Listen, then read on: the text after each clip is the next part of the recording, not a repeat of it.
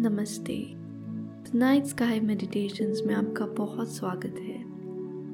हमारी ज़िंदगी में, हमारे रिश्तों में हम बहुत तरह तरह की प्रॉब्लम्स एक्सपीरियंस करते हैं और छोटी छोटी बातों पर लड़ाई, झगड़े होना, गुस्सा, नाराज़गी, ये सब बहुत कॉमन हो चुका है।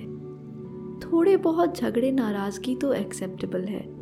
लेकिन अगर ये बहुत फ्रीक्वेंटली रिपीट हो रहे हैं तो इससे हमारे रिश्तों में दरारें आना शुरू हो जाती हैं। हम हमारे अपनों से दूर होने लगते हैं और हमें पता भी नहीं चलता कब हमारे रिश्ते बहुत कमज़ोर हो जाते हैं। तो इस एपिसोड में हम यही बात करने जा रहे हैं कि किस तरह से हमें हमारे रिलेशनशिप्स में आ रही प्रॉब्लम्स के साथ डील करना चाहिए। तो जानने के लिए इस एपिसोड को एंड तक सुनिएगा। जब हम किसी डॉक्टर के पास जाते हैं तो वो हमसे हमारे सिम्टम्स पूछता है। हम हमारी प्रॉब्लम्स बताते हैं, हमारे सिम्टम्स बताते हैं और फिर डॉक्टर उन सिम्टम्स के बेसिस पे हमें कोई दवाई प्रिस्क्राइब करके देते हैं। तो देखिए क्या ज़्यादा ज़रूरी है। दवाई खाना या सही डायग्नोसिस होना। अब हमें प्रॉब्लम कुछ और है। और डॉक्टर दवाई किसी और चीज़ की दे रहे हैं तो हम कभी ठीक ही नहीं होंगे। यही बात हमारे रिश्तों पर भी लागू होती है। एक एग्ज़ाम्पल लेते हैं। मान लें मेरा किसी इंसान के साथ बहुत झगड़ा हो रहा है। तो अगर कोई मुझसे पूछेगा कि आपका झगड़ा क्यों होता है तो मैं यही कहूँगी कि ये सामने वाला इंसान ऐसा है, इसका बिहेवियर ऐसा है, ये मेरी परवाह नहीं करता, ये मेरे से इस तरीके से बात करता है, ये गलत है। इसकी आदतें ख़राब है। मैं सामने वाले इंसान की सौ गलतियाँ सुना दूँगी। और फिर कोई मुझसे पूछेगा कि अच्छा तो इस प्रॉब्लम का हल क्या है? तो मेरा हल भी यही होगा कि ये सामने वाला इंसान अपना बिहेवियर चेंज कर ले, अपना एटीट्यूड चेंज कर ले, मेरे साथ सही तरीके से बिहेव करे। तो देखिए, क्या ऐसा करने से कुछ ठीक होगा? मैं कंप्लेन करूँगी उस इंसान से कि तुम अपना बिहेवियर चेंज कर लो, लेकिन क्या वो मेरे कहने से चेंज हो जाएगा? अगर वो इंसान चाहता भी है चेंज होना, फिर भी वो एकदम से चेंज नहीं हो सकता। वो ट्राई करे तब भी वो एकदम से चेंज नहीं हो जाएगा। और मेरा ये एक्सपेक्टेशन रखना कि मेरे कंप्लेन करने से वो इंसान चेंज हो जाए, ये मेरा एक्सपेक्टेशन ही गलत है। तो इस प्रॉब्लम का हल ढूँढने से पहले मुझे ये ढूंढना है कि प्रॉब्लम की जड़ क्या है। प्रॉब्लम की जड़ अगर वो सामने वाला इंसान है, अगर मैं यही सवाल उस सामने वाले इंसान से पूछूँ कि उसके मेरे साथ झगड़े क्यों हो रहे हैं तो वो मुझमें सौ गलतियाँ बता देगा।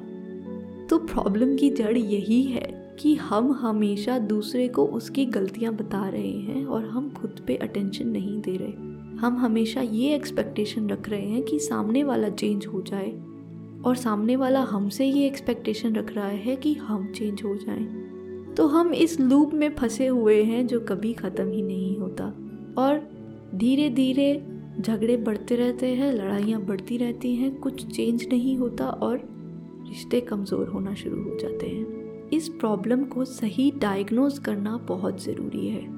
अगर दोनों इंसान खुद पे फोकस करना स्टार्ट करें।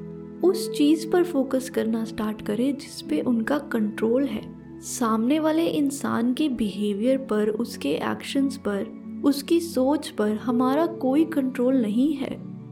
हमारा कंट्रोल है हमारी सोच पर, हमारे एक्शंस पर, हमारे बिहेवियर पर।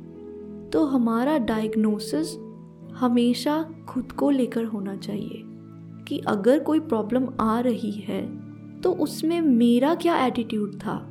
मेरा क्या रिएक्शन था? मैंने कैसे उस चीज़ को हैंडल करा? मैंने कैसे मैनेज करा? ये हमारा अटेंशन का पॉइंट होना चाहिए। जब हम खुद पे फोकस करना स्टार्ट कर देंगे, जब हम उस चीज़ पर फोकस करना स्टार्ट कर देंगे जो हमारे कंट्रोल में है और उसके लिए रेगुलर एफर्ट करेंगे तो शायद वो एक ना एक दिन चेंज हो ही जाएगी। तो इंस्टेड ऑफ़ कंप्लेनिंग कि सामने वाले इंसान का बिहेवियर ऐसा है, उसका एटीट्यूड ऐसा है तो मेरा अटेंशन ये होना चाहिए कि मेरा बिहेवियर कैसा था, मेरे रिएक्शंस कैसे थे, मेरी इनसिक्योरिटीज़ की वजह से तो मैं नहीं रिएक्ट कर रही थी, या मेरी इमोशनल डिपेंडेंसी कहीं बहुत ज़्यादा तो नहीं है? तो हमें खुद पे फोकस करना स्टार्ट करना है और हमें खुद पे वर्क करना स्टार्ट करना है। जब हम ऐसा करना स्टार्ट कर देंगे तो सामने वाला चेंज हो ना हो, हम इतना चेंज हो जाएँगे कि हम इतना सेल्फ सफिशिएंट फील करेंगे कि दूसरे के बिहेवियर से, दूसरे के एक्शन से हमारे मन की स्थिति पर कोई असर नहीं होगा। आपका इस बारे में क्या ख्याल है? ये आप मुझे ज़रूर बताइएगा। आप मुझे ईमेल कीजिएगा the night sky meditation at the rate Gmail dot com पर। या आप मुझे इंस्टाग्राम पर डीएम भी कर सकते हैं at the rate night sky meditations पर।